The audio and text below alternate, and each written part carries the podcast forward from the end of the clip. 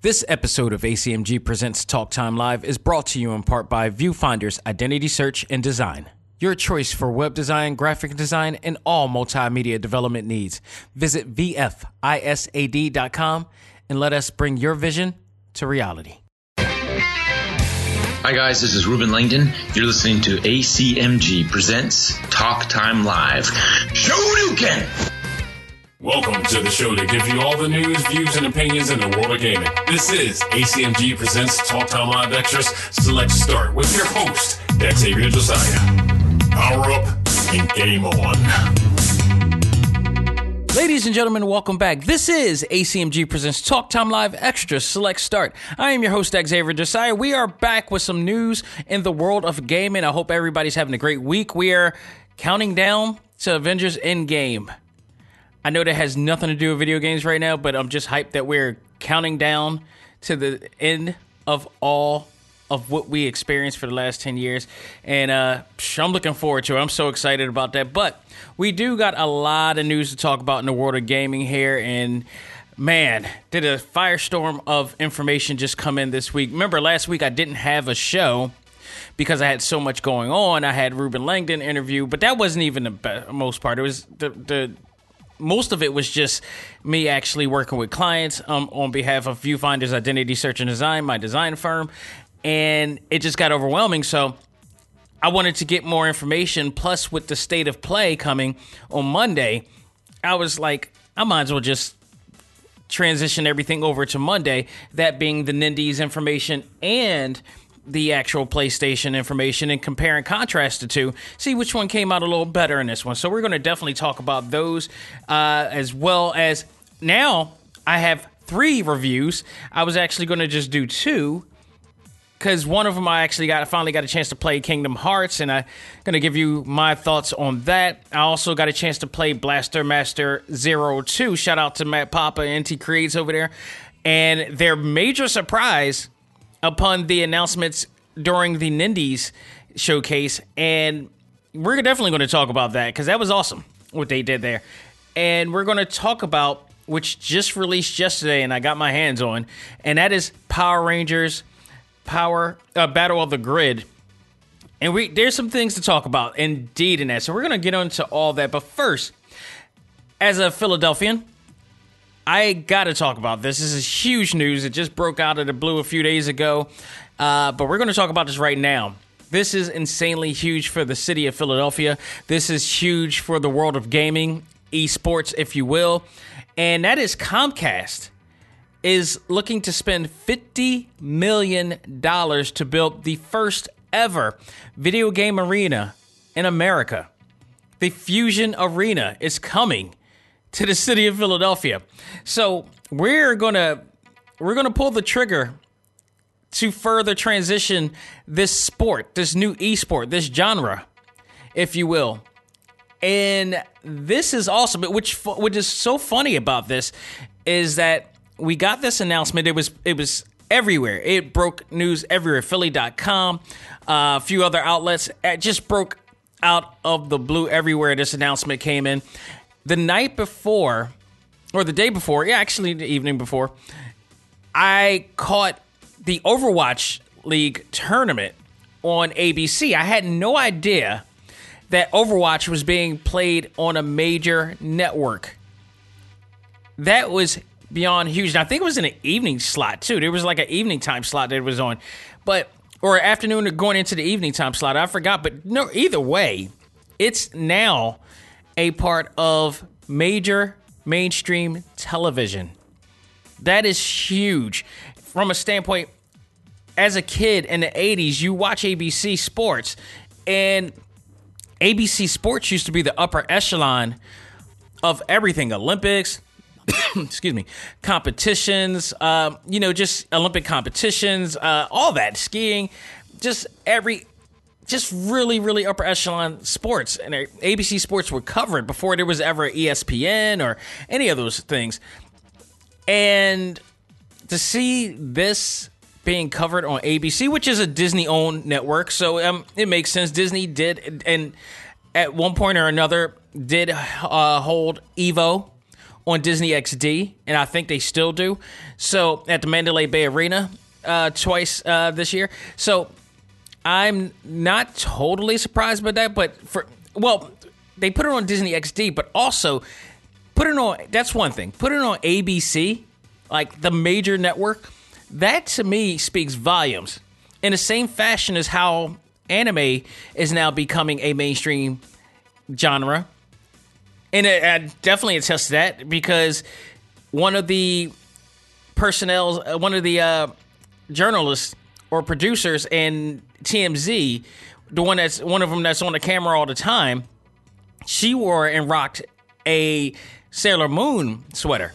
Now this girl is like a volley girl, posh type of girl. And I forgot her name. I really hate the fact I forgot her name because I love watching TMZ and I love virtually everybody in that on that show but she was she was rocking like a Sailor Moon deal, and I don't know if that has anything to do with Brie Larson just um, admitting that she was into anime she was inspired by Sailor Moon, but I thought that was uh, great as well. But now we're seeing so much more embracing of these type of genres in video games, and this is a big one for them to have not only just a video game arena, but for it to be the land here in Philadelphia.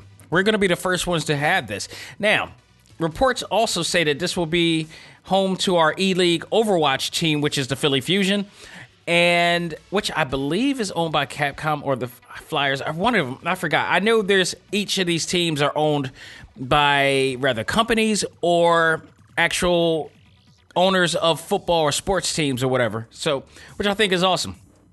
Yeah, they're also saying that this is going to hold up 3,500 seats, and, and and we'll have its own parking lot. Now, the, the best part about this for me is that this platform that they're going to build is going to be around the sports center area in our area in South Philly. If any of you ever been to South Philly, we have a sports complex, you know, center area where the Lincoln Financial Field is there, Citizens Bank Park is there, Wells Fargo Center, and what used to be the Spectrum over there. And um, now Comcast Live is there too. And now the Philly Fusion Arena will be there as well. That is beyond awesome.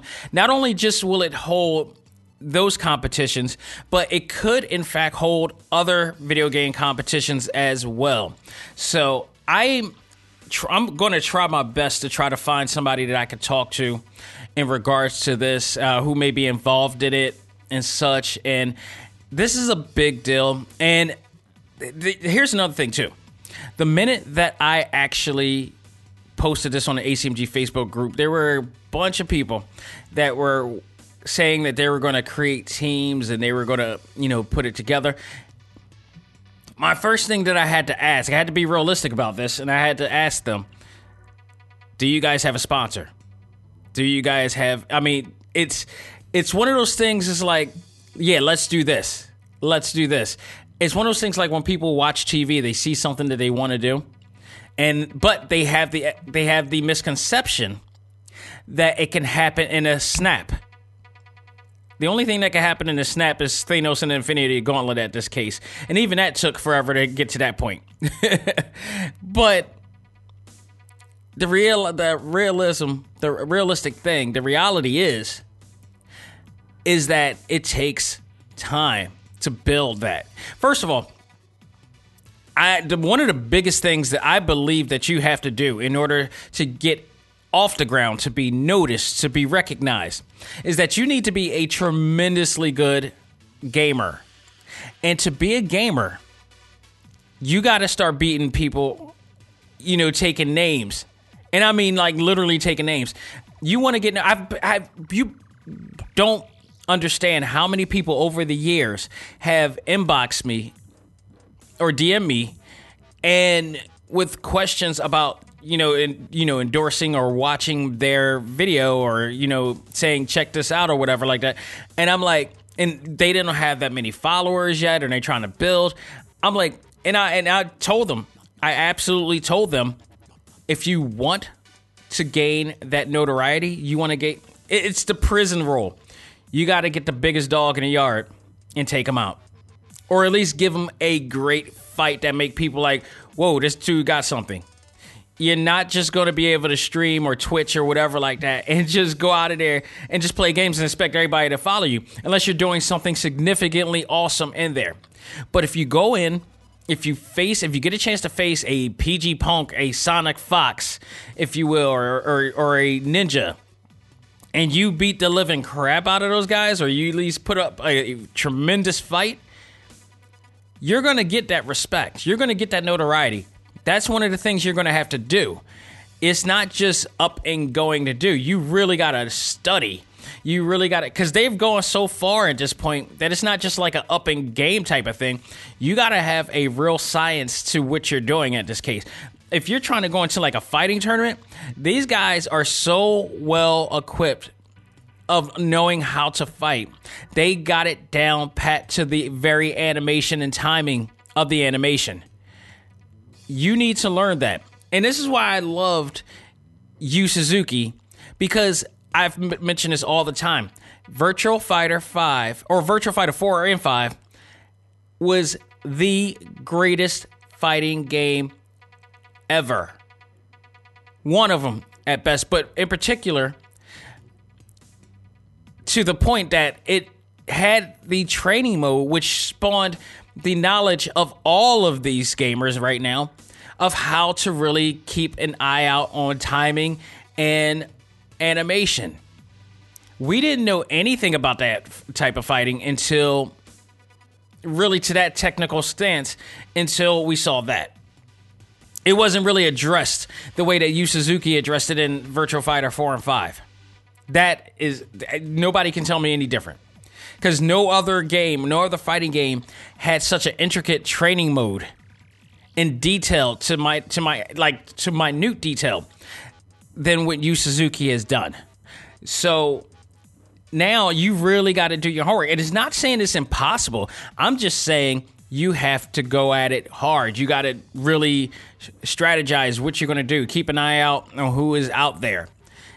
It's way more com I want to say even complex. It's just there's a lot a, hell of a lot into it that you got to do. There's a lot of steps you got to go in to become to doing that. And that doesn't happen in a day or month or year. That's going to happen in a few years unless you're some type of a prodigy in in gaming in, in a particular game that you're going to be able to do it. You have to just constantly be on point. And your team has to be on point. You got to fi- figure out how these guys train, what they do, what they got to go through. And they go through a lot. I mean, if you watch it alone, if you watch those competitions alone, they got a they got water everywhere because they get hydrated like crazy. They get stressed. It's a serious situation because they're making row bank, and you have to make sure that you're absolutely ready for this. You got to put in the time. You absolutely have to put in the time. You cannot just go in and, and be like, you know, you want a game this day, but you can't because your family's got your family got to be fully supportive of this. It's no different than when I do what I do. You know, my wife is fully on board with what I do. You know, and and, fully for it as much as I am with what she's doing, and we put in for each other. We look out for each other in that way. You you got to have that support because it requires a lot of time, money, which is why you need sponsors and sacrifice. This is sports. Like any other sport, there's going to be all that involved. And you just got to you got to go for it, man. You got to go for it, but you got to go at it right. So, I mean, that's all I got to say about that. But I'm looking forward to this. I am so looking forward to this uh, arena when it comes in, and I don't know how long it's going to take for this to come in. Is it, again, it's a 3,500 seat building, so I'm hoping it doesn't really take but so long to do. You know, put together. It really probably because of the the quantity and capacity. I really don't expect it to be that long, but we'll see it'll be it's going to be awesome. It's going to be awesome. Philly is becoming having yet another milestone once again. So, all right, let's get to the Nindies showcase and my thoughts of that. I overall, it was okay. This wasn't their best showcase, and comparison to the Nintendo Direct showcases, which are different, those are showing exclusive deals as opposed to actually you know, independent games. This is strictly for independent games. And the independent games that I saw were some of them are okay, but only a few stuck out at me. One in particular amazed me because I it came out the day of, so the day of, of the announcement, so it was awesome. But let's run down real quick what we got. And before we even run down that, we got to talk about Cuphead coming April 18th, just about a couple weeks away. And you guys know this is the this is Xbox's game of the year. Take note of that. This is Xbox game of the year. An indie game, not their AAA games, not their exclusives. This game was Xbox's game of the year. Now coming to the Nintendo Switch. Think about that for a minute. That's coming to us. What the hell do they have exclusive that's going to be groundbreaking at this point? this year. Uh, that's amazing that that's coming to the Switch. And again, ever since the Game Awards came out and they announced that Marvel, uh, what was it, Marvel Ultimate Alliance 3, which is also coming very soon, to the Nintendo Switch exclusively, for the first time ever, people woke the hell up. And when they woke up, they started. Now they started saying like, "Okay, what does this this Nintendo Switch really have that I need to be checking out?" Y'all should have been checking out from the get go and stop trying to deny it. Most of the people, most people who are denying this game, were trying to deny this game because one, they probably didn't have the means to get it, and two, they are probably just fully allegiant to their particular console. That I understand. But if you're trying to, if you really just being bitter because you don't have the means to get the game, it's not a big deal. You can eventually get the game if you save up to get the game. You know, and I've known people had conversations with people like that who just you could tell they were really bitter about that. I was like, dude, that's first of all immature as hell. Two, it's like it's not a big deal, dude. Trust me, the game system, the system is ridiculously good. It's been great since day one, just from Zelda uh, Breath of the Wild alone, which is why that was game of the year. okay, and they just kept going. A lot of the games that we've played, rather on Xbox or PlayStation, are being played here. Truth be told, Darkstalk Darksiders is coming in about a couple weeks. In about like I think next week, if I'm correct. And that's a game that was on PlayStation and Xbox, I believe. So that's perfectly going to be ported to the Nintendo Switch. Again, and I'm looking forward to that game because that's a gorgeous game. Beautiful, beautiful game. I'm definitely going to be checking that out. So stay tuned for that. I mean, but you got Cuphead, which is like critically acclaimed. Eh, come on, you got to chill with it. You got to. You people need to stop. And people don't want to embrace Nintendo, but they really have to embrace Nintendo. I wasn't embracing Nintendo for quite a while, especially during the Wii U era the Wii U era wasn't doing it for me. I kind of fell off my Wii my my uh, Wii at at some point. It just, especially for the nunchucks, it just wasn't feeling it for me. But when I saw this product that they came out with with the Switch, it just logically, just from a logic standpoint, design wise, this has the means of being a really good deal. And I was not wrong. It absolutely was a very great deal. It's, it superseded my expectations to this day. It's not. Is it perfect? No. There's some. There's some things that it, it involved, but that goes with saying with a lot of other systems. I mean, everybody goes through some of these same things that they go through. But just the innovation, which Nintendo is the master of, it, you gotta absolutely love it. But Cuphead is coming April 18th. I don't know if I'm gonna get this game, and this is why. I've heard people who owned this game come off so frustrated trying to beat this game. I am not in a mood to be frustrated with there's certain I have a certain threshold with everything that's going on in my world. I have a certain threshold of complications and difficulty levels when it comes to me playing these games. Like I I I'm a person like I would I use video gaming for recreation if I feel that I am uh, getting annoyed with a game, that is going to piss me off. If a game is really trying to challenge me more than it's trying to allow me to enjoy it, that's going to piss me off. What I want, why I want to play this game is because of how gorgeous it is and the fact that it's really paying homage to 1930s and 40s and 50s animation or whatever era that is that they have when they're but it's the old style animation that you love. That's the lore. The fact that it's hard as hell to play is is the deal. You know, I'm I'm a little skeptical about that. I'm a little bit torn with that. So I don't know if I'm gonna get it, but I am glad that it's coming for those who absolutely wanted to play it but don't own an Xbox. Now you got the chance to do it. And there may this may not be the last Xbox exclusive that will be coming to the Nintendo Switch with uh, Xbox Live coming and everything. There may be some more titles coming soon from what uh, reports have been saying. So we'll see about that. Other games. Overland uh, is coming uh, fall 2019.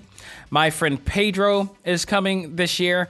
NeoCab, which is a very weird Uber driving simulator, coming 2019. I saw this, watched the trailer, and I'm like, am I the only one that doesn't see that this is an Uber driving simulator simulation? And it's a story where I guess, I, I for what I remember, this is a story where the driver is trying to find somebody that they know and save them from a, from somebody that's trying to, you know, go after this person. But in between all this, they're getting Uber, um, you know, notifications. So they got to take these notifications and drive with these different people, maybe to get a lead into where this person is at.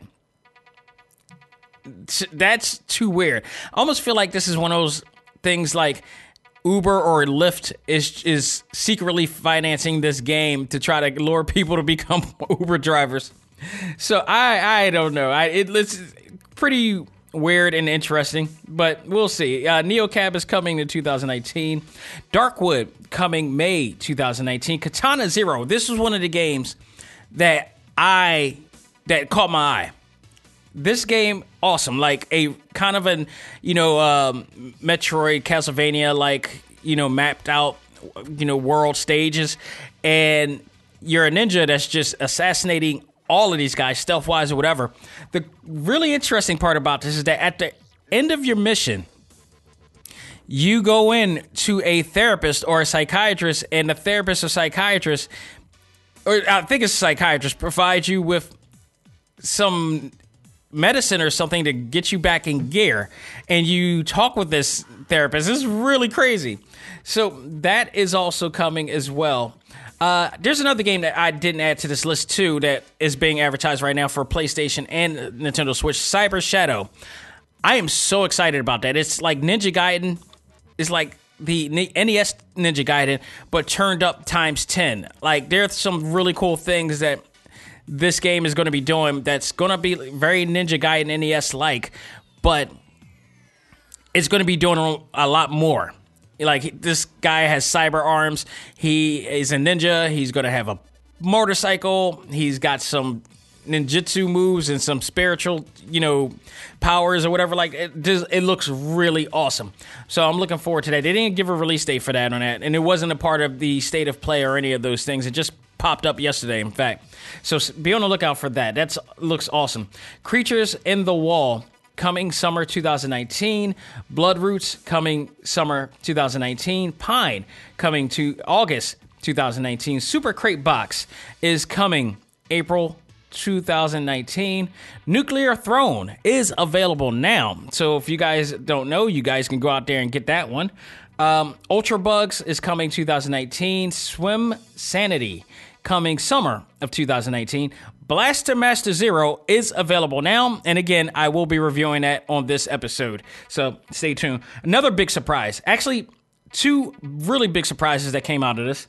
One, Stranger Things 3. Now, this is awesome because I, Stranger Things, uh, believe one and two are out on mobile. And they never came out to a platform, if I'm correct. So this is the first time that I believe this is going to be in, and I could be wrong. Somebody could correct me on this.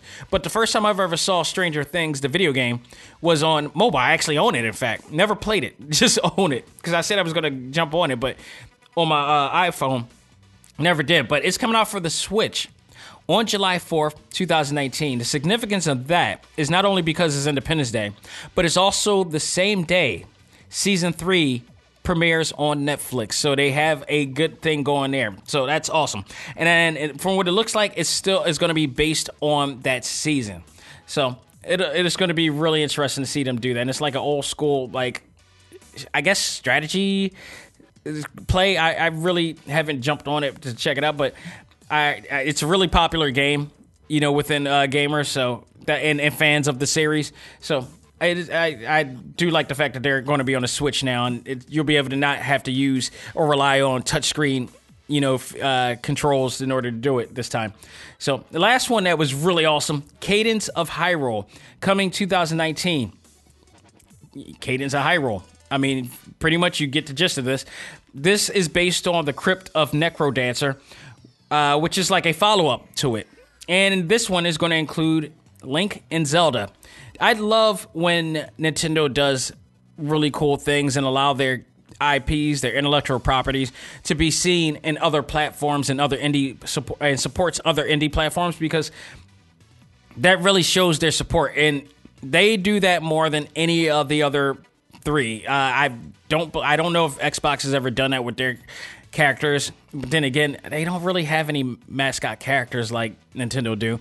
PlayStation as well. They used to have a lot of you know characters. Um, used to see Kratos everywhere in video games. He was on Mortal Kombat. He was on Soul Calibur, the PSP version. He was on so many different. I think Kratos had more cameos for PlayStation than almost any other character that they've ever had. Uh, and then you got Nintendo who has Mario, Zelda, you know, Link everywhere on different platforms. You know, you got Mario in a Rabbids game. So I mean, working with Ubisoft, you got now Link and uh and Zelda working with this. This is pretty cool. I like the fact that it's showing that they're supporting other, you know, companies and groups to help it grow that's a great sign of things to come. Very smart strategy too, by the way. So that was all of that. So overall, it was okay. Uh, I guess it's like it for, for, me, it's a B because nothing really, only a few things stuck out with me as far as what they were providing. A lot of it was just, eh. Oh wait, there was only like what out of all of it, it was like one, two, three, four, five out of the bunch. So eh, I kind of give it a I give it a solid B at best for their presentation this time. It didn't blow me away, but there were some things that were are in my opinion for me worth checking out there. Now, Sony's first state of play. This is their take on the Nintendo Direct showcase. They obviously this is a testament of Nintendo again. You got PlayStation, Sony that looks at what looks at how Nintendo promotes themselves, which they should have been doing ages ago, especially when it came to their third party platforms like PSP, PS Vita, and the PSVR. And they should have went about it this way. So they decided not to mess with E3 anymore and go about it this way. So now they have their own sort of Nintendo Direct, but they're calling it the State of Play. Does virtually everything exactly the same format of how Nintendo Direct does, and I'm not mad at that if you're gonna imitate something, go with the go. It works, and it has worked tremendously for Nintendo, and I think it's going to work tremendously for Sony as well. So let's run down exactly what they have here.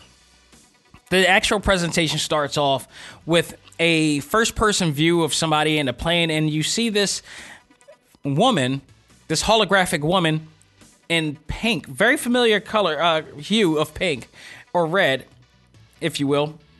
And she's talking to this person, and the during the conversation, the name Friday comes up as this person called it.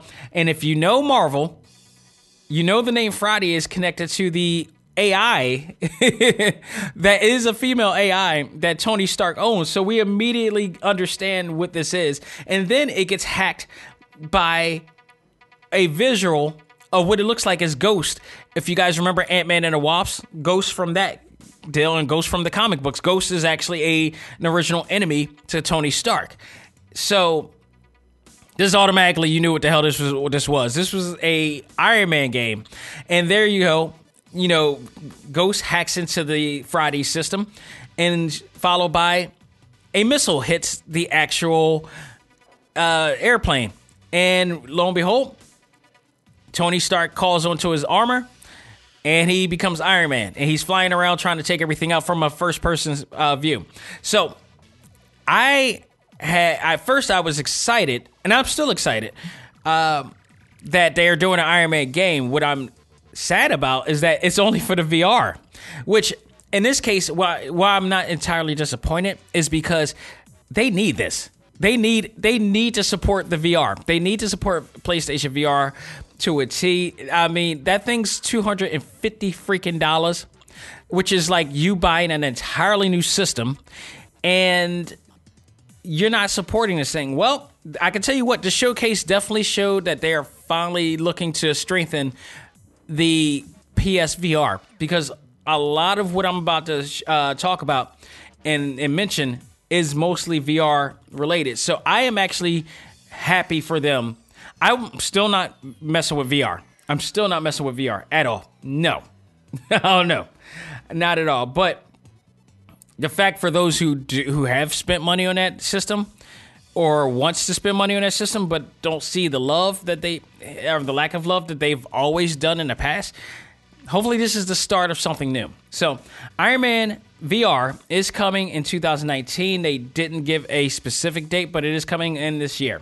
It's not done by insomniac. I just want to point that out. It's being done by another company. So we don't know how well this game is going to be, how in depth this game is going to be.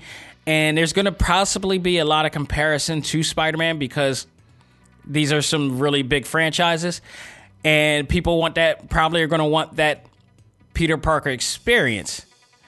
We'll see. This could be just a. This is one of those situations where, like, we expect a lot more, but they're not going to give you that this is just a flight simulator or whatever, and with you just uh, you know becoming Tony Stark and Iron Man or, whatnot. So we'll see how in depth this actual game is and whether it's going to really bring people in or not, because that's going to test it. That's really going to test it right there.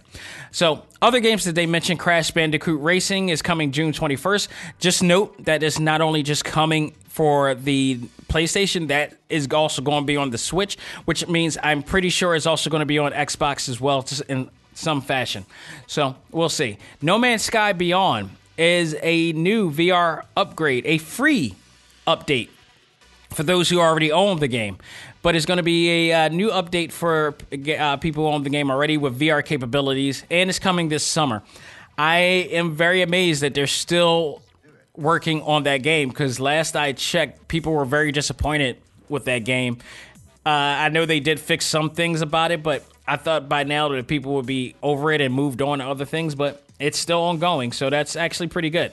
So hopefully they get their money's worth with that. But again, the update for this No Man's Sky Beyond is free for those who've already owned the game. It will be a charge for those who don't have it. So, Ready Set Heroes, a multiplayer dungeon crawler slash arena battle coming 2019. This was pretty cool. So it's pretty much like a dungeon crawler, you know, Zelda type of thing, but it leads into a point. It's and it's multiplayer because there are a bunch of people and they're separate dungeons, and eventually everybody's going to reach to a center point together. And once you all of them reach the center point, they're going to have to battle each other. And depending on how you get through your dungeon, your particular dungeon, your specific dungeon, or how fast you get it depends on how strong and powerful you will become once you get to that center point and start the arena battle which against your uh, opponents. So I actually like that concept, and I'm looking forward to seeing more from that. Hopefully, it's not all multiplayer because I would love for it to be a single player experience as well. But this looks like they're gaming aiming this uh, strictly for multiplayer, maybe possibly online only uh, deal, but that's coming in 2019. No specific date on that. London Studios is doing a new VR game called Blood and Truth, which is coming May 28th. Then the, uh, it shows a horde of different indie VR games coming soon to uh, PSVR. So this again, this is great. This is absolutely great that they're doing a lot of this in support of the system. I'm all for this because I think the consumer base that invested in that VR deserves to have a selection of games to play VR. It's just ridiculous that they don't have it. Uh, Observation is coming on May 21st. Uh, I think that's uh, that space, that really space thriller game that uh, I was checking out. Five Nights at Freddy VR is coming this spring. A uh, bit of an upgrade of their original one, and it's going to be VR capabilities for that one with the same stages that you are familiar with and some new ones as well. Uh, what is uh, the other one? Pixelopus Concrete Genie. Interesting uh, game, very uh, artistically, you know, one of those really weirdly character design games, but it has a great story and some good things going on there. That is going to also be VR. Is also going to have a PSVR mode as well. That's coming in the fall. Inter- what I liked about the game is too is that there's a storyline within that game that it looks like is geared to bullying or anti-bullying. There's an anti-bullying message in that game uh, that I'm really going to stick to and be interested in. So I'm looking really closely with that when it would uh, the closer that gets to oh uh, to release. So I, I, found that very interesting, artistically beautiful as well. So you got that. Then they show more footage of Days Gone, which looks absolutely awesome, beautiful, uh, absolutely fantastic. It's coming April 26th. Last thing that they showed, which countdown, it's coming very soon, uh, end of the month, right about the same week as uh Avengers Endgame. Oh my god, this is gonna be such an awesome epic week, man. You got this and you got Endgame coming. But a new trailer to Mortal Kombat 11. What was so awesome about this is that they use Ice Cube's uh, old school, you know, um, hit check yourself, which also had Das EFX in there, and it was awesome how they used that in, and it, they also used another uh, song in between, and then they went right back to uh, check yourself. But apps, they're getting better with these trailers and the music choices they have. And I'm digging it. I'm so digging what they're doing with this. And they also announced, which to me, I don't understand why this is a, which was big news because we knew that they were going to be in there. Kung Lao, Liu Kang, and Jax will be in the game and all different variations of them. So I don't know. I'm actually I'm not surprised at the releases of actual characters has been in multiple games. I'm interested in new characters and I'm interested in the special guest characters that they're going to have this time. They are really hiding this to a T. Again, the game is coming out April 23rd. More updates will be announced before that comes soon. So it is possible that they're saving the very best for last. And then after that, they're going to show that too. Because if you guys remember, when they came out with Injustice 2, and I mentioned this last time on uh, Select Start, that they announced that the Teenage Mutant Ninja Turtles were coming, and, and the world just blew up in the gaming world. Uh, God, that was such a great reveal. That was one of the that had to be one of the best game reveals of an exclusive character I've ever heard. I I mean the reaction that you saw in the E League show 12 midnight when they released it and that trailer that they did where you had no idea who this who these people were and they were in trench coats and the minute that they revealed themselves to be the turtles I know I went crazy. I literally woke people up that night. I remember that. But watching it and you could go on YouTube. I'm pretty sure you could go on YouTube because it's there. And you saw the reaction from fans and gamers when they released that. I'm expecting them to do something very similar to that again very soon when this game reaches out. And I know they're going to have a tournament or whatnot, so they're going to probably release that there. And I'm definitely going to watch that tournament as well. It was such a great moment. Absolutely. Just, I mean, it, it blew up. It went crazy on the internet with that announcement, and it didn't disappoint either because that though using all four of those guys was and how they used them was absolutely awesome from there. So that is absolutely it for the first uh, state of play. It was a good start. I, I it wasn't you know it was mostly VR stuff. So I mean I won't say that it was bad. I will give it a I would give it most likely a B plus A minus from a standpoint that it wasn't geared mostly for me. It was geared for people with VR. And if I'm a fan of VR, if I own a VR unit, I would give it an A, solid A, because they're giving out more games and you got Iron Man coming. Hopefully that will be a good game. They got all these other games that are PR uh, capable. Uh, capable, and you know, I would be excited. I would absolutely be excited for that. So, you know, kudos to them for that. So, that's my tip on those two. So, this is just the first. There will be more. And unfortunately, no announcements of any new systems coming at all. So, which I'm actually kind of glad because I, I, I'm not ready for a new PlayStation 5. And I don't know to what end they can do at this point graphically that you can't do already with the 4. I really have to believe that they're at their limit right now with what they've done. Uh, it just has to be. So I just want to point out uh, for Nintendo Switch, Dragon Ball Heroes World is coming next Friday to the US, April 5th, which I believe that's a Friday. And yes, that is correct. So I am looking forward to this. This has been talked about for so long. This game that's in Japan, uh, based on Dragon Ball Z, and it's a card battling system. Uh, how that's going to work is going to be uh, very interesting. So, I've been looking for a great card battle game for quite some time, not since the days of the Neo Geo Pocket. The Neo Geo Pocket once had a crossover game featuring SNK versus Capcom games based upon the crossover classic fighting game, which I swear to goodness, if SNK does not and Capcom doesn't give us that for the Nintendo Switch or the PlayStation or whatever, they did for PlayStation 2. I do have for the PlayStation 2 on digital, but I mean, I'm sorry, PlayStation 3 on digital, but I haven't played my PlayStation 3 in ages, and I'm not looking to do it anytime soon. Although I should go back to check out some of the games that they have in there. I, I got like Voltron in there for some reason, but Neo Geo Pocket had. Uh, in fact, don't I have that somewhere? I thought I had this up in my desk. Um, I, I swear I had it on my desk right here. I had it for a minute on my desk, but that was one. I, in my opinion, that was my all-time favorite card battling mode. I like it was so easy to play.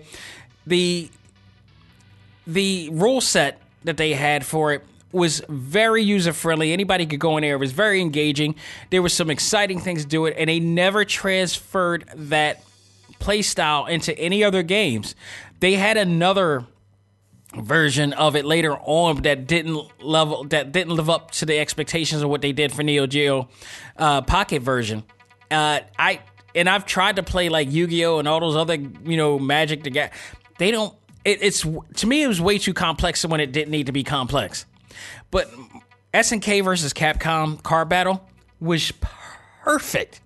I mean, absolutely perfect, and it also had the it also had like the uh, Pokemon style of you know RPG gaming, so you could build your deck, you could do whatever. It looks like Dragon Ball Heroes World is looking to do the same thing. They have a story mode. They got a new character. You going around, you know, battling people using those cards. The thing that's interesting to me is the visual of this game, and to me, it looks like a remastered version of the Nintendo game in Japan, like in like a a 3DS version. And I do believe that they had 3DS versions of Dragon Ball Heroes. In fact, I was going to actually try to get it for the 3DS, but it was a Japanese port, and the cartridges that they have for the Japanese port are shaped differently because they're regions uh, coded. So I would have to go to great lengths to try to be able to play that game, or just buy a an actual uh, Japanese version, an import version of the uh, 3DS.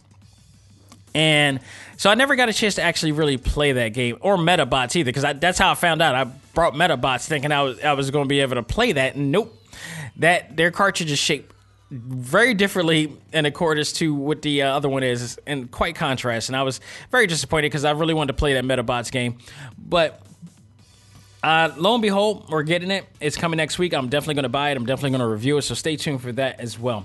Samurai Shodown. We've talked about this before. They're they're coming back. They're not only coming back. I believe they're going to be one of the participating games in Evo this year, 2019.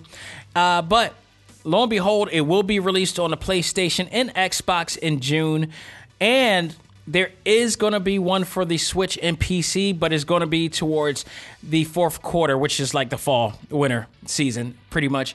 And I'm not mad at that because anything that they need to do to get the bugs out or whatever like that, at least they're telling us.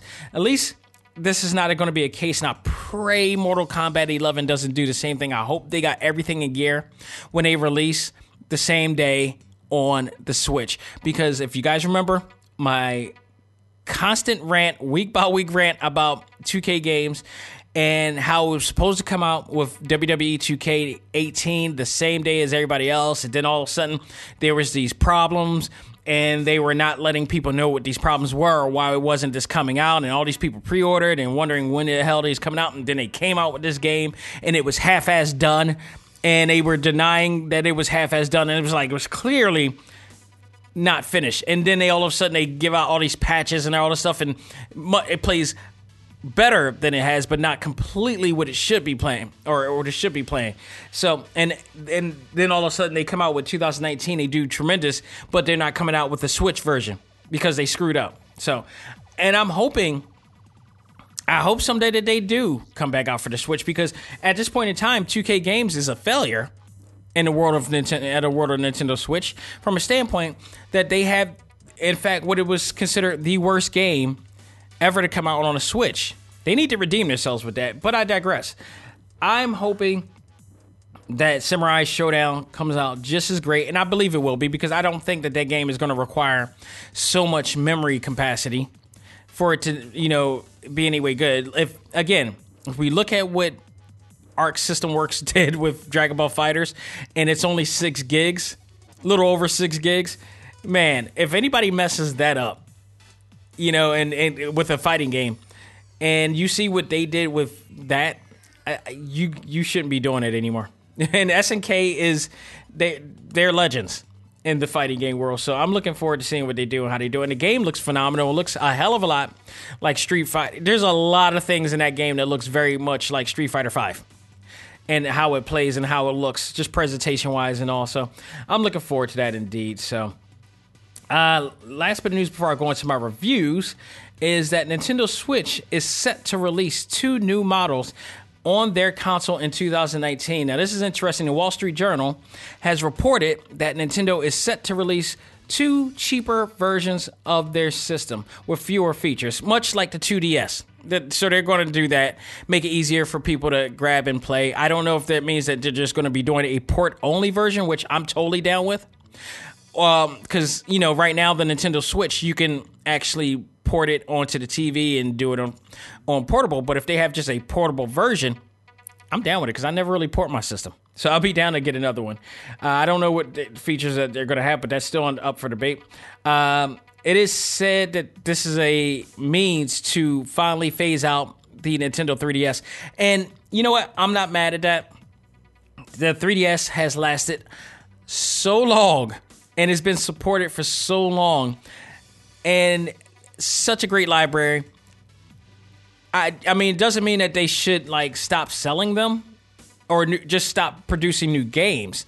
Um, I mean, if you just keep a digital library of that stuff, that's awesome. But I don't mind it because, to their credit, and as opposed to maybe what Sony has done in comparison to the 3DS, I mean, not the 3DS, the PSP and the PS Vita, they have fully supported that game for so many years strongly.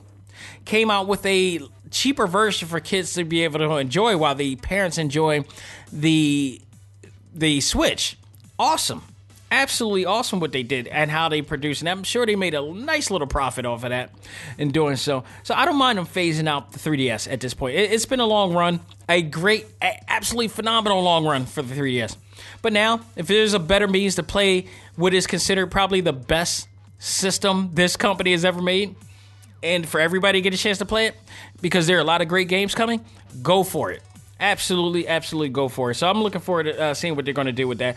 Other reports say that they're looking to create a more powerful, a more powered up version, much like the PlayStation 4 and the Xbox One X. So, which means that there was some you know uh, HD capabilities that or 4K capabilities, if you will, in there.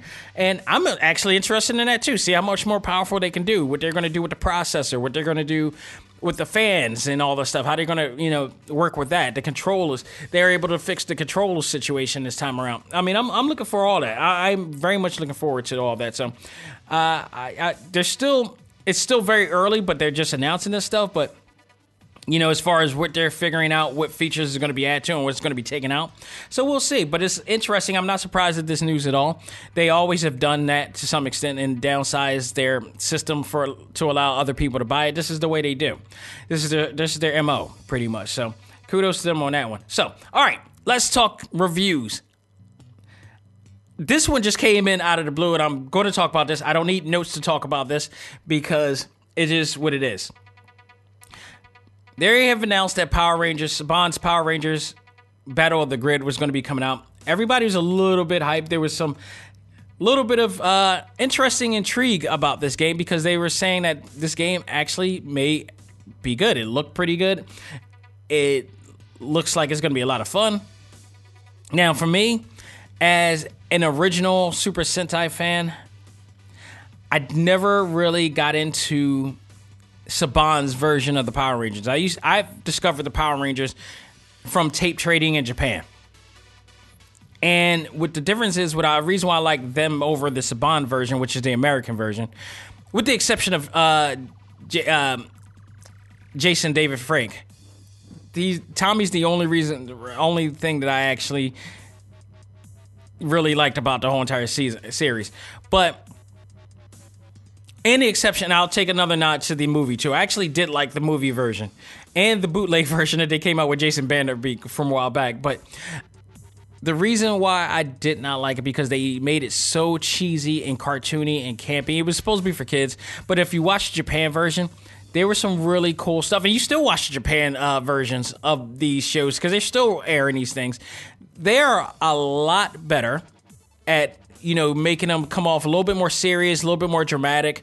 Uh, you know, some really good moments, theatrical. The music was a lot more theatrical based. And I love the way they produced and, and uh, created those shows. But you bring them here and you have Bulk and Skull and all those cappy, crappy dudes. I, it just, I couldn't get down with it it's kind of like how people complain about WWE and how corny and crappy and cartoony they are, and then you got all these other ones like New Japan Pro Wrestling, The Ring of Honor, which is much better it's like, all right, I'm skip out on that. I'm just gonna watch the uh, the better versions there. So that is my situation with that. But I was intrigued. It was 1999. Decided to check it out. So here's my take on it. This game has a great amount of potential to be a lot of fun. I'm going to compare this to another game that I've uh, actually uh, reviewed a while back. Uh, Battle Strain. Um, what is it? Uh, Blade Strangers, which is the crossover melee fighter based on some of the indie games like Shovel Knights and uh, Azure Gunvolt in there, and uh, the and a lot of other games that are from the indie league and Inti Creates has come out with, which is awesome. And there's a lot of similarities to that. However, Blade Strangers give you a little bit more, actually quite a bit more to what now that game's not perfect either, but at least I think that game gave you a little bit more as far as story, as far as character development to some extent. Um, not exactly because they don't like if you're new to any of those games, you don't know who those people are. I all I've, I've said before that you they at least had to allow you to you know, give you some, you know, gl- give you a glossary of who these people are, what games are they from, if you want them to be more interested and invested in those games. That was the one downfall I had, one of the biggest downfalls I had of that game right there. But the playability was that of like Super Smash Brothers, and that's where they pretty much went with. And it's good. It's pretty good. I didn't mind it. I just wish they had another, you know, two different control styles with that for those who want to play it in a sense a little bit more technical, if you will. But with that said, it was a pretty good game. This could be as good as that. But and it, now visually it looks great. Visually it absolutely looks really stunning. Just at least the character models. The backgrounds not so much. The gra- the background stages looks a little bit like 2D-ish.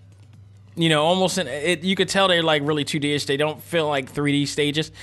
So, but it just feels like a lot of the the graphic power went into only the characters and not anything else. So that's one thing. But they look great. They don't look nowhere near bad. Um, the move sets are simple, fun to just jump into, much like Blade Strangers. It's like that melee style of play. Uh, combo, easy to do combo systems. The funny part I think about it is that the game is a three on three tag game, yet it only has starting nine characters. So if you're trying to be like SNK, uh, not SNK, well, yeah, I guess you could say SNK versus Capcom, or even more, Marvel versus Capcom, and you're wanting you wanting it to be a three on three battle, you're gonna need way more than nine characters to play that game. Because what's happening is that you're playing, you're, you're picking out three characters, but you're playing against the same three people, and you got seven stages. You got seven stages. One of two of them are boss battles, but your guy it's it's it's ridiculous. I mean, it, it was really ridiculous. Like, why not just make this a one on one? If you only got, if you really only got one, you know, nine people, why not just make it one on one? At least it it makes a lot more sense, and you're not just redundantly or continuously recycling same battles over and over again. That didn't make any sense, and they don't give you the option to just play one on one. It has to be three on three. Now, to their credit, the three on three battle works really well. You're able to switch out. You're able to switch out easily enough your characters or uh, have them assist you in the same fashion as you would with any tag battle game. So, the, the when it comes to the game controls, the game controls work really well. They're fluid, as fluid as they can be. The visuals of the characters look as good as it can be. They drop the ball and just not give you enough. It just feels unfinished.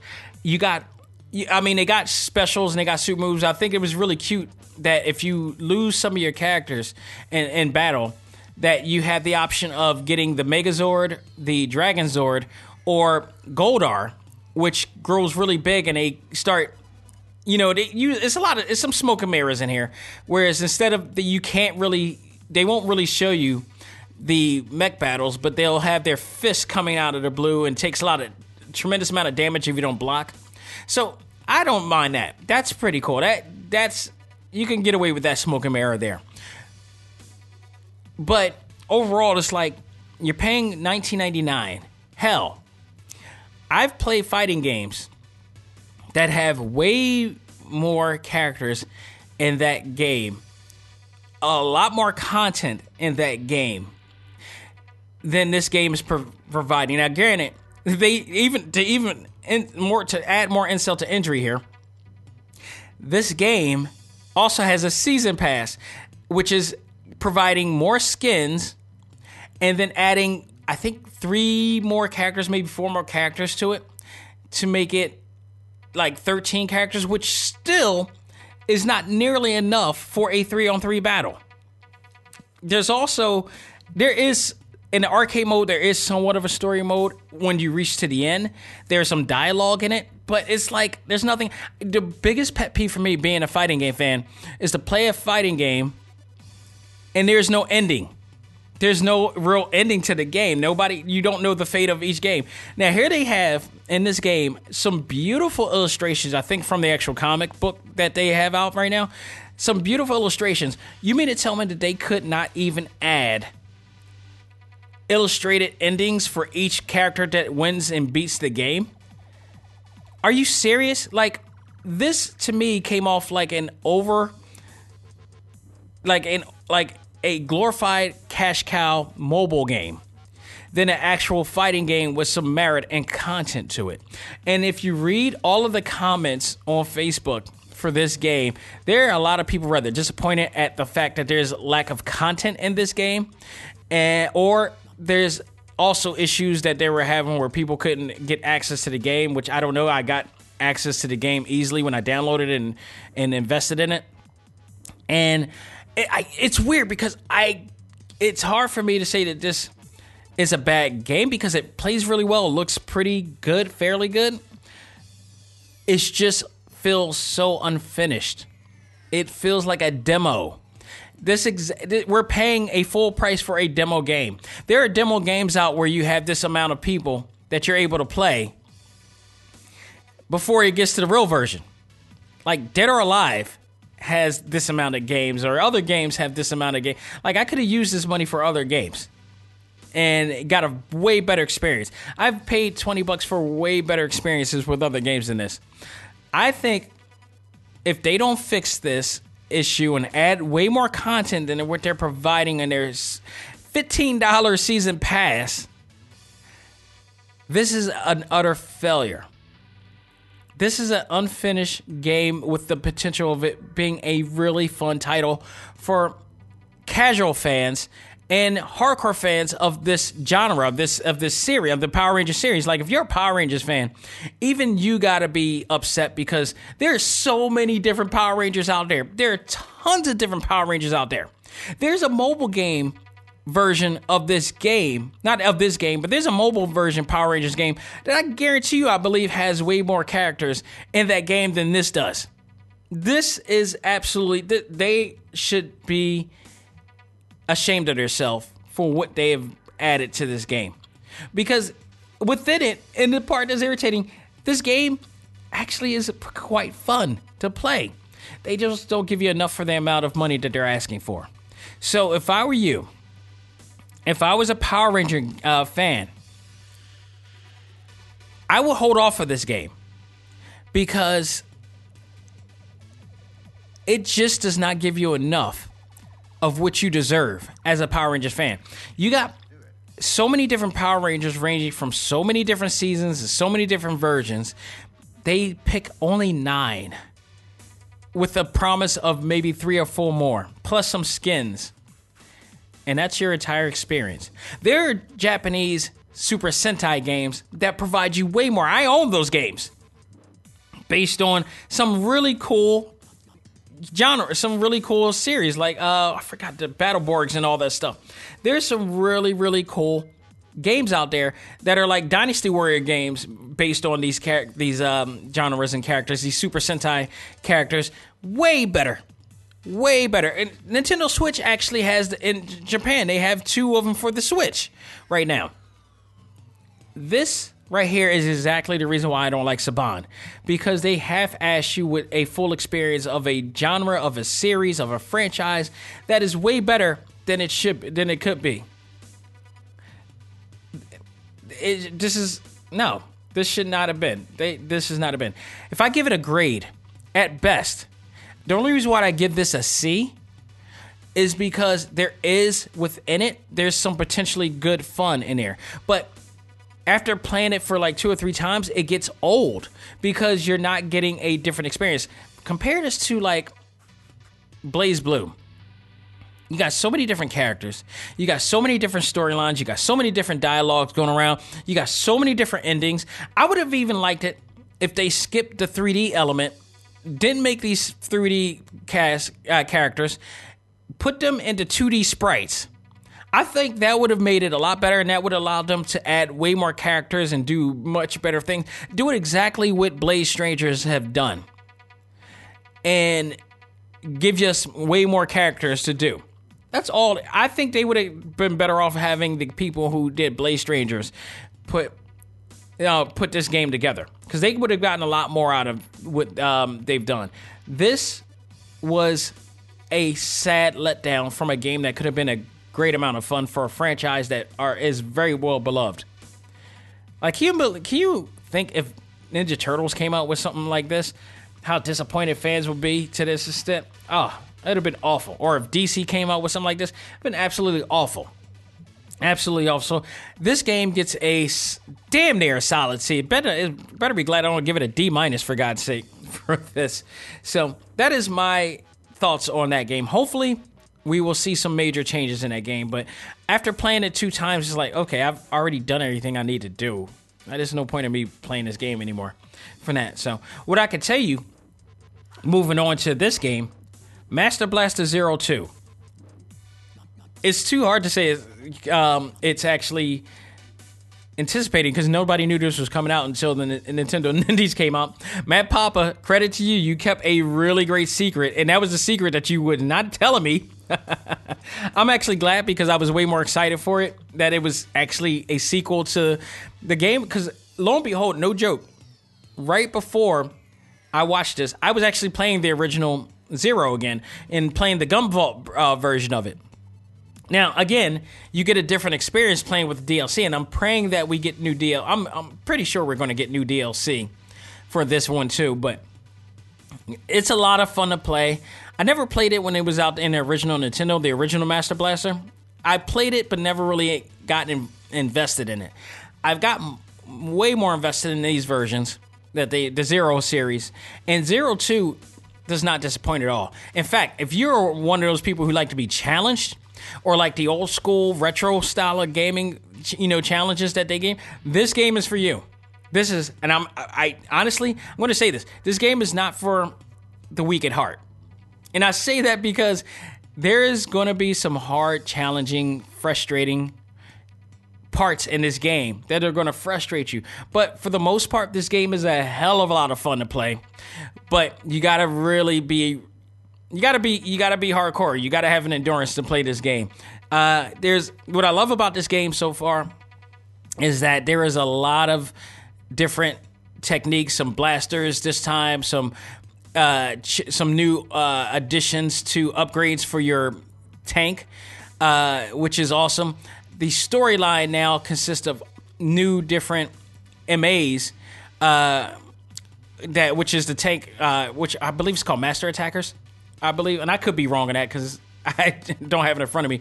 But you know, there are another there are other pilots to these tanks that Jason, eh, which is the main character, is you know piloting around different universes. Now, based on what happened, the situations of the last game, his co-pilot actually was infected with a virus, and they're trying to find a way to you know cure her of this virus and hopefully save her.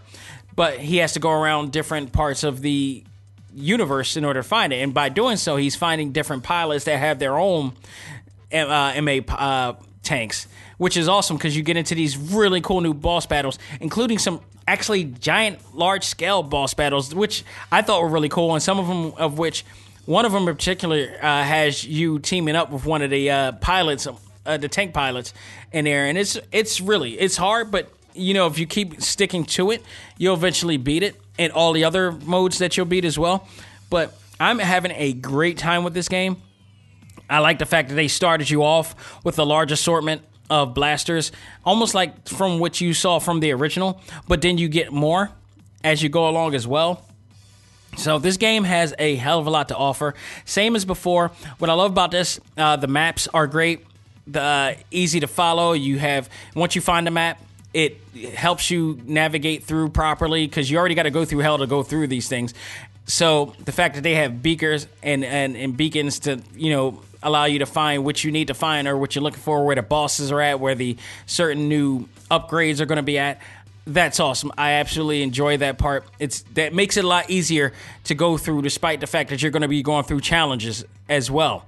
So it, it, takes away that burden of it, and I'll tell you why that's a major thing when I talk about the next game I'm going to be talking about. But overall, I love this game. If you're a hardcore retro gamer, which I guess I'm becoming now, you know, invested in anything that Inti Creates has done or any other uh, company has done for the uh, Nindies then this game, and if you've been a Master Blaster fan from the get go, you're not going to be disappointed with Master Blaster Zero Two, bar none.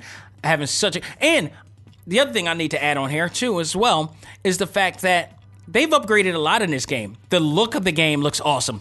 Uh, Jason's new you know, super deformed sprite. You can see a little bit more detail in it now. I love that aspect. He has a new suit now, uh, which is awesome. So I really like what they did here. I love what they did here. It looks like what you loved before about the game, but it, they brought so much more on this time. This, just graphically, uh, gameplay wise, challenge wise. You know, it's it's there is some like I said, there's some frustrating moments, but not too frustrating that I'm going to stop. I I could be frustrated all I want, and what I do is just I put it down or I play another game you know, get my wits in, come back to it, and I eventually beat that that board. So it's not so frustrating that you'll eventually just stop playing it, but enough to the point that like, all right, maybe I'm just too drawn into it. I need to chill, get back, and play it again. So, and that's exactly what I did. Absolutely enjoy the game. Kudos to them. this gets an A, especially when comparing it to what you get out of uh, Power Rangers Battle of the Grid, which, by the way, is half the damn price of that game. Blaster, Master Blaster Zero Two is nine ninety nine. You get so much more experience out of that game in accordance to Power Rangers Battle of the Grid. There is no excuse for what they what that company has done with that. So, for that, this game gets a solid A from me. So, go out of your way to check it out. Ten bucks, great experience. Way more of an experience than you get in in the previous game that I mentioned. Can't go wrong there.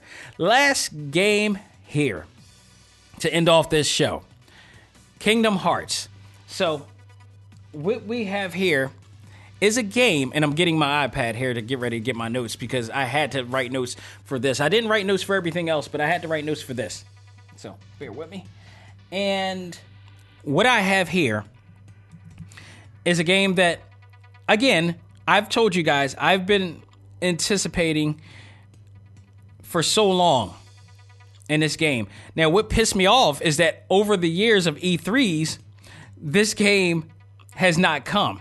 Therefore, you ever been promised something for so long and people kept saying it's coming and you try to get excited for it each time and the more times that they say it's coming and it doesn't come, you're no longer excited for it because it's like, okay, you know, you're crying wolf at this point, or full be one shame on you in that in that type of sense. One of those, you know, analogies or whatnot. And that's how I felt about this. And I'm sure this is going to be a great game. This is going to be a fun game to play. Will I get excited at this point? And I don't know if I sabotage myself at this point, but I, after playing the game and after playing other games, Spider Man, uh, Kingdom Hearts, Yakuza, stuff like that, when I played those games, I was not only impressed with those games, they offered a lot. I was blown away at some of the things of the storyline aspects of the character development aspects. I understood the character develop, you know, developments and the story developments of what's going on. I've understood all of that. But what I didn't get out of this, I was when I got into this game, I was oh from start to finish. I if you watch Young Justice, you understand this and where I got this from. After watching and playing this game, and I completed this game all the way through. From start to finish, I was whelmed. Plain and simple. There were people that were hyping this game up or trying to hype this game up to no end. There was no real buzz for this game because, and I think a lot of that played on to the fact that this game took forever to come out. And when you play this game now, you're looking at this game like, what took so long for this game to come out? What did they do in this game that made this game take forever to come out? I'm looking at this game like, all right, I compare this to Final Fantasy 15. Final Fantasy 15 took like about 10 years for it to come out, and there was a reason for that. When it finally came out, that game was awesome.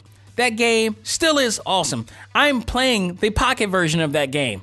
That's how awesome that game is because I've already beaten the other one. That game provided so many new elements for newer fans of the Final Fantasy series, for casual gamers and hardcore gamers. It gave something for everybody. It had two different control styles. So, you know, for me who like Crisis, Final Fantasy VII Crisis Core, and for those who like the old school turn based battle, it did both. It gave you a different control scheme. It gave you a control scheme, a control scheme that was action based and turn based. Both of them are easy to follow and really, you know, easy to control. It gave you so many other really cool elements here to play, some other gameplay elements that I liked about it. Um, really great, a story that I could follow that didn't come off complex at all. And followed it also with a movie starring, uh, I believe, Aaron Paul from Breaking Bad. Uh, that also gave you a little bit of a prelude to what's going to happen here. And it was awesome. I absolutely awesome. Overall, I was one of my favorite games of all time. It's on that list, and damn sure the top five of games of all time. Definitely my favorite Final Fantasy. That is my favorite Final Fantasy. I know people got other their favorites of the bunch, but that's what it's for. Now we everybody has a favorite. You know, 15 is mine. it's solely because of the, they cater to me for that. But when playing this game, and not just this game, but all the Kingdom Hearts games, they've always been a little bit complex. I it, I won't say convoluted because there is there is some storyline in there. It's just so complex that you're trying to figure out what's going on and whatnot. And I'm not the only one that knew this. There has always been reviews and reports for years of this story being so complex. You just go with the flow because you're seeing Disney characters in there, and you're seeing in them collaborating with you know anime like characters or video game characters as well. So you kind of just let it go in that aspect. But they have such a complex storyline that is so hard to really put it all together. And I know that the game has a way to try to help you follow up to what's going on. But even still, you're left with like, okay, what what the hell's going on here still? All right, they have keyblades. They're trying to find the Kingdom Hearts. You get that. Okay. They're trying to fight Organization 13, which comes off a lot like the Akatsuki for some reason. And I, you know what's funny? I played this game and I looked at this game, and I know this game. I think this game was out before Naruto was ever created. So I know for a fact that they may have been out before, but I'm looking at this and I'm like, is there kind of a coincidence that Sora and Riku comes off a lot like Naruto and and Sasuke, and Organization 13 really comes off like the Akatsuki? Just saying, just putting it out there for you. But and I do like uh, Organization 13. They do look, they all look badass, and I love the leather hoods that they have. Like I'm surprised nobody cosplayed as them yet. Such an easy cosplay to do too. I would love to. Do, dude, I would love nothing more than a cosplay as one. but to put together a leather, you know, deal like that, man, it would first of all be insanely hot going to um, San Diego Comic Con with that. I would have to be butt ass naked wearing that damn thing under, you know, uh, underneath, um, and then it'd probably be hard to walk too. So, got to think about that. Got to really think about that. Got to be some like fans in my ass or something like that to wear with that, but also it's just like just overall i mean trust me there's some pros but there's some cons in this as well. So let's go down with this. The pros and let's give out the list of i mean there were some beautiful and the pros here. There were some beautiful and improved character and stage design. Undeniable. And cutscenes that are in real time. Undeniable. Those were awesome. Absolutely beautiful. So like and i say in real time like if you depending on what keyblade you had or what outfit you had on, no matter what keyblade you had, when the cutscenes come on, they had the same keyblade that the other person had. So there were some real time elements, and meaning like it's actually the characters that you're playing with, and not just a. It just goes to a cutscene, much like uh, you would see on other games, uh, such as any other third world. I mean, like uh, 3D platformer or uh, what is that? What's the other one? Uh, Spider Man, for instance, uh, open world, you know, games, stuff like that. You know, so that was the good part. That was cool. I mean, they had, you know, this time around, uh, Olympus from Hercules, Toy Box from uh, Toy Stories, Twilight Town, Kingdom of Corona, uh, Monstropolis from Monsters Inc., San Fransokyo from uh, Big Hero 6, that was the newest one. Uh, the Caribbean, we'll talk about that. Caribbean, Pirates of the Caribbean was also back, fully re rendered, fully upgraded. Uh, I believe Andre Dell from Frozen, which I've still not seen that movie yet. Don't hurt me. The Eclipse and Hundred Acre Woods also was there. So you had all that, but out of all of them, that and again, well, I mean, it, you could tell there was an upgrade in the look of it because, especially the cool part is they showed scenes from past games so you saw the difference. You saw the the contrast and comparisons to the old and the new. So you definitely a lot smoother textures and and and you know texture and grade of animation and frame rate and frames uh, working there. You know the frames per second was also upgraded as well. You got all that, but none of them impressed me more than the Pirates of the Caribbean. Which the irony of that is that I don't. I've never had interest in watching any of the movies this game almost makes me that board alone almost made me want to you know watch some of those movies. And I heard some of them were great and some of them weren't, but man, that this board that that stage not impressed me. I feel like the reason why this game took so long is because they were probably working on that stage alone. It looked awesome, and it was like they looked totally real. The movements, the animation, the frame rates look stunning, absolutely, absolutely outrageously stunning. I was blown away of how well that looked and how Johnny Depp looked and every other actor that's in the movie uh, looked. It was just cr- incredible and how they were able to interact with Sora and Donald and Goofy and how they made Sora, Donald, and Goofy look in that world.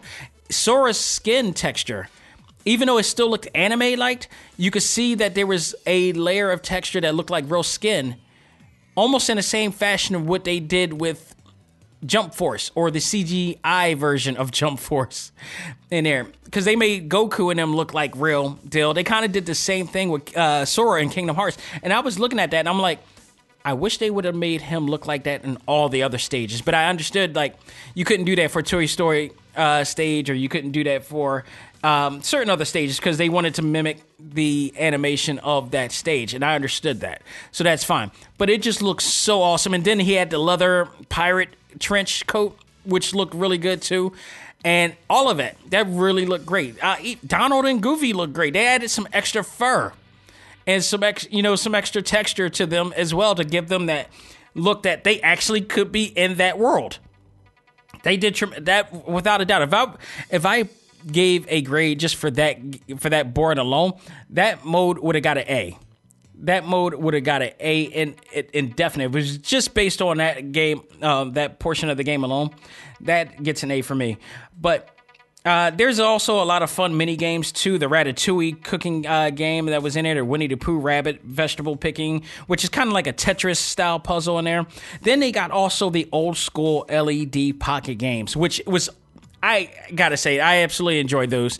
Uh, it took me back. I don't know if a lot of you guys that are listening now have ever, probably weren't even born when those games out. Before there was such thing as handheld games and portable games and mobile games, there were pocket games. Pocket games were these cool LED style games that allowed you to play games like Super Mario, uh, in this case, the you know some Mickey Mouse games and Popeye and all these other really cool old school games because they didn't have the technology to create what we're creating now on the Nintendo Switch and even dating back to the Game Boy. We didn't have that type of technology before. Game Boy was the first one to really bring it on.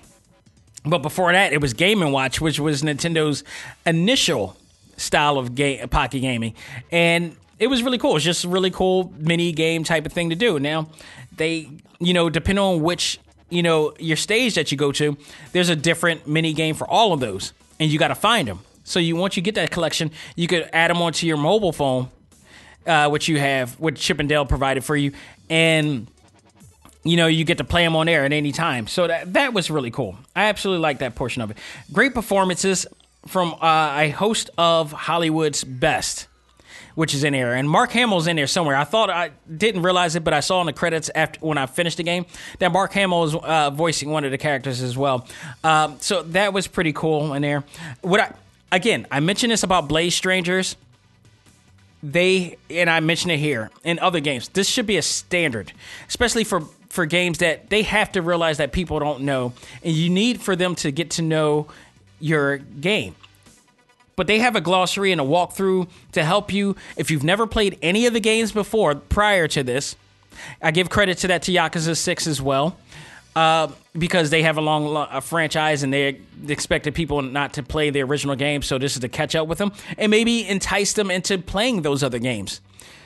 That's the way that I think Blade Strangers dropped the ball at with that. But the glossary actually has a walkthrough, helps you to those who've never played the game before. Now, doesn't mean it's going to happen. I, shout out to my man Craig Holland and our ACMG Facebook group. He's play, he owns this game, but he felt underwhelmed with it because he, you know, he didn't see the, the hype about it, but he brought it anyway, and it just he wasn't feeling it. Whereas I played every single game that it was. I loved every single game was, um, even this one to some extent. Uh, but it, you know, it, this one I just had issues with. I just felt like you know, again, there should have been more here, but we'll get to that in a minute. But seeing all your favorite Disney characters and from your favorite Disney movies, of course, that's always going to be a play. The new Keyblade uh, form changes are also a Welcome addition. That's the only different thing that I felt that they provided this game that really made it new was the game changes, and that's pretty much all the pros I have for that. Now, this is where I believe they kind of dropped the ball. The game, and all, overall, never really drew me into the world like I as much as it used to. At this point, I felt like it was more of the same thing. The storyline, as I mentioned before, is just way too complex to follow, for especially if you're a casual fan. Craig, for God's sakes, I talked to him. He's never played any of the Kingdom Hearts games. He goes into this, and he felt overwhelmed at the at his experience because it was just like, what the hell is going on in this game? How is it that I is is so hard to follow? You could go into the first game and still find it hard to follow too.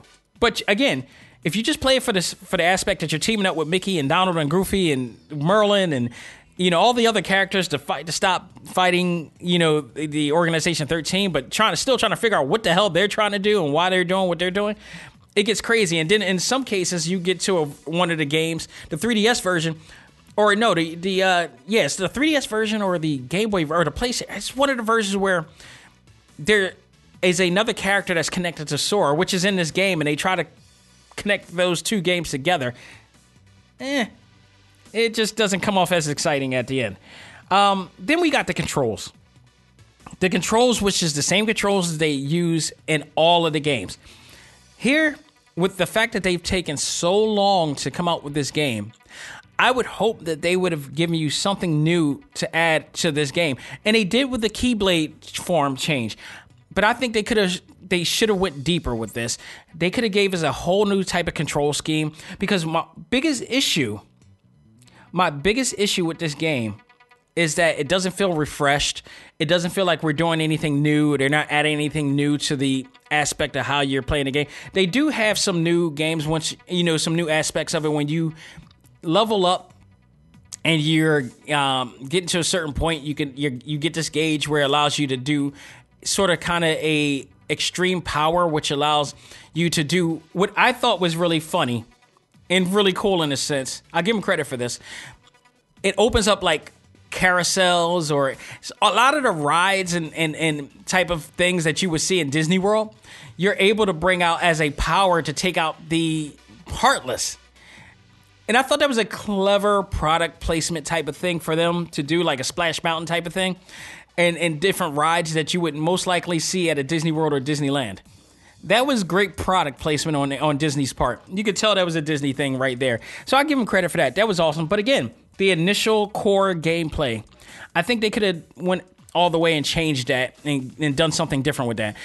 And I didn't. I really wasn't too much of a fan of the original game control scheme because Sora's controls are that of an intoxicated person drinking themselves into a 1.0 BAC test. It goes wild. It just it, you find you end up. You, it's hard for you to target who you want to target because once you start attacking, he goes everywhere. And I felt that they could have initialized on that, and they could have focused on that aspect of trying to have you be able to target your heart, the heartless better or the enemies that you're trying to uh, fight. Instead, they didn't do that. It's, it sometimes it's very hard to focus on a certain attack when, or you're going everywhere. And I had a hard time doing that for some cases, and I, they didn't do it. So that to me was uh, that part to me was a little bit disappointing.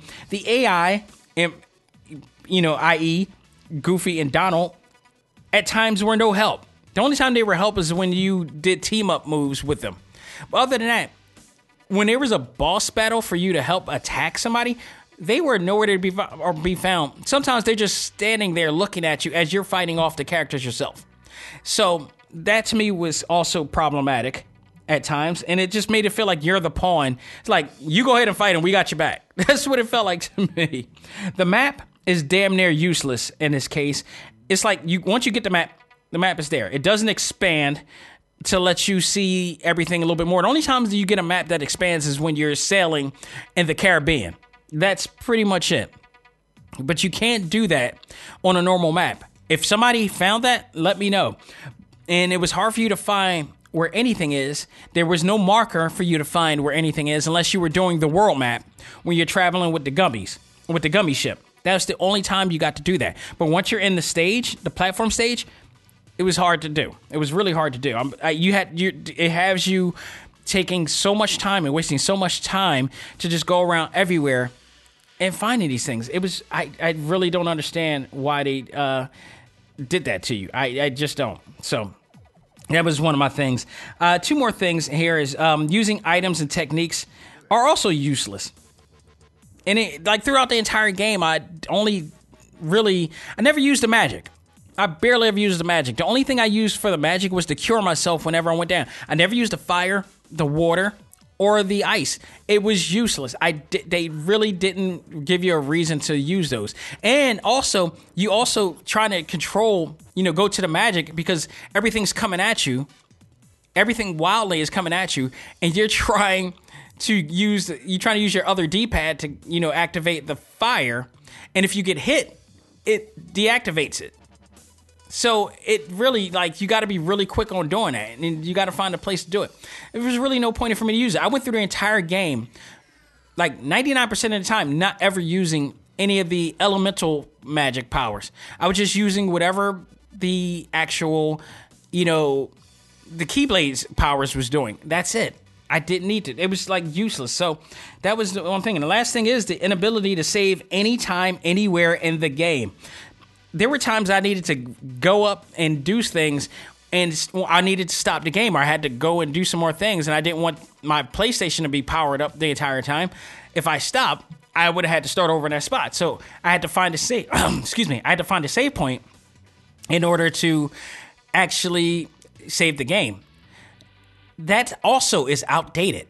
You have Spider Man, you got Yakuza, you got all these other games where you could you could save the game at any time now. In all these other new platform games where you could save the game at any point in the game and stop the game. Why does this game still have save points? I don't know. That's ridiculous.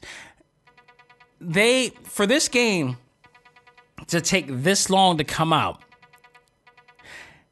and for it to give us this kind of a anticlimactic, underwhelming experience. And by the way, I just still don't know. I didn't understand the ending either. I got to go back and watch the ending and watch it because it was like, okay, I thought some people died, but they didn't die. And then Sora's gone, but he's there, but he wasn't. I was like, stop trying to be too artistic and eccentric. Just tell us a simple story. You know, there are better ways to make a story engaging and, and, and really special without going to great lengths to do it. And and not succeeding when you do. and this, I think, was just one thing. It was like, where was the payoff at? I didn't feel that there was a payoff, and there's not because apparently there's going to be another damn game coming soon, and then even more. There's we're probably going to have to wait five to ten years for that. Hopefully we don't because now they have a base template. Hopefully that they should have to take a play off of from this, but it looks like it's not going to be the end. We're, we're getting to Kingdom Hearts 4. I thought this was going to be the end. Damn it, it's not. I don't know if I'm going to be able to invest in Kingdom Hearts anymore, especially after all the crap that they put us through here. So I don't know where the excitement is going to be. I think they really, because of the time length that they took to bring out this game, to, there were people that were trying to overhype it for the sense. No, that was a fail. this game, in my opinion, was underwhelming overall. And for that, but not to give it, not to take any way any credit of the visual presentation of this game. I think that's where this game shines is the visual presentation. The story falls off, the characters kind of fall off, but visually and the gameplay, slightly outdated gameplay falls off. And some other, you know, features falls off. But overall, it is a somewhat fun game to play with some great elements, some things to do in there. I give it a solid B. That's as best I can give it. I can give it no more, no less. Um, this was by far not the best game I've played, especially after playing. Um, was it Devil May Cry Five? And I'm not being biased. That game is a lot of fun to play. That game was a hell of a lot of fun to play, and the replay value to me is a lot of fun to play. Uh, it it gave me something new. It gave me something great. The story was great to follow. Everything was great. It, gave me a surprise and the ending. Um, that to me was a great game. This was slightly over, underwhelming. And after all this time, much like they did with Final Fantasy 15, I expected much more. At least Final Fantasy 15 gave me much more. This did not. So a B is as strong of a grade as I could give this. So if you're a Kingdom Hearts fan, hopefully you're happy with it. I was not as a Kingdom Hearts fan. So, ladies and gentlemen, that will do it for this edition of ACMG Presents Talk Time Live Extra Select Start. Thank you so very much. As always, we will have a show on Sunday on what I do not know as of yet, but we are getting down to the wire. The countdown begins. Avengers Endgame is coming. We're going to be talking about a lot of that a lot of the news going on this week, and I don't know if I, what my talk topic will be, but we will definitely let you know when that time comes. So stay tuned for that and much more, and God knows whatever else or whoever else will be on the show from this point on. So, ladies and gentlemen, thanks, and I'll talk more about on Mega Ran too because um, there were some new developments involving his new ROH situation that we're going to talk about. And uh, if you go into talktimelive.com, you can check it out there. I did a write up on him and there, and uh, everything is going on from that point. But awesome, awesome things coming for him as well. But we'll talk about that. And there is a lot of news coming up soon, so stay tuned. Please, thank you for supporting us. And I don't say this much, but definitely, if you want to check out and keep up with everything that I'm doing and everything that's going on with this podcast, go onto my page at Dax Xavier Josiah. That's D A X A V I E R Josiah J O S I A H. So follow me at Dax Xavier Josiah on Instagram. You, if you want to follow me on Facebook, look no further. ACMG, the Facebook group at facebook.com forward slash groups forward slash ACMG1. You can follow me there. But otherwise, if you want to keep listening to the show, if you want to let everybody know where they can find all of the hottest names in all things anime, comics, movies, and games, look no further. Come on at talktimelive.com iTunes, iHeartRadio, Stitcher, Google Play, Podbean, and yes, YouTube if I can find a way to link you guys to that. So you can check it. We got all plenty of different formats for you guys to listen to our show and much, much more. So thank you guys so very much for listening, for supporting, and just spreading the word. On behalf of myself, this is Dax Xavier Josiah saying, learn to let go, live life, and love all things anime, comics, movies, and games. This is ACMG presents Talk Time Live. I am out of here. I will talk to you guys on Sunday.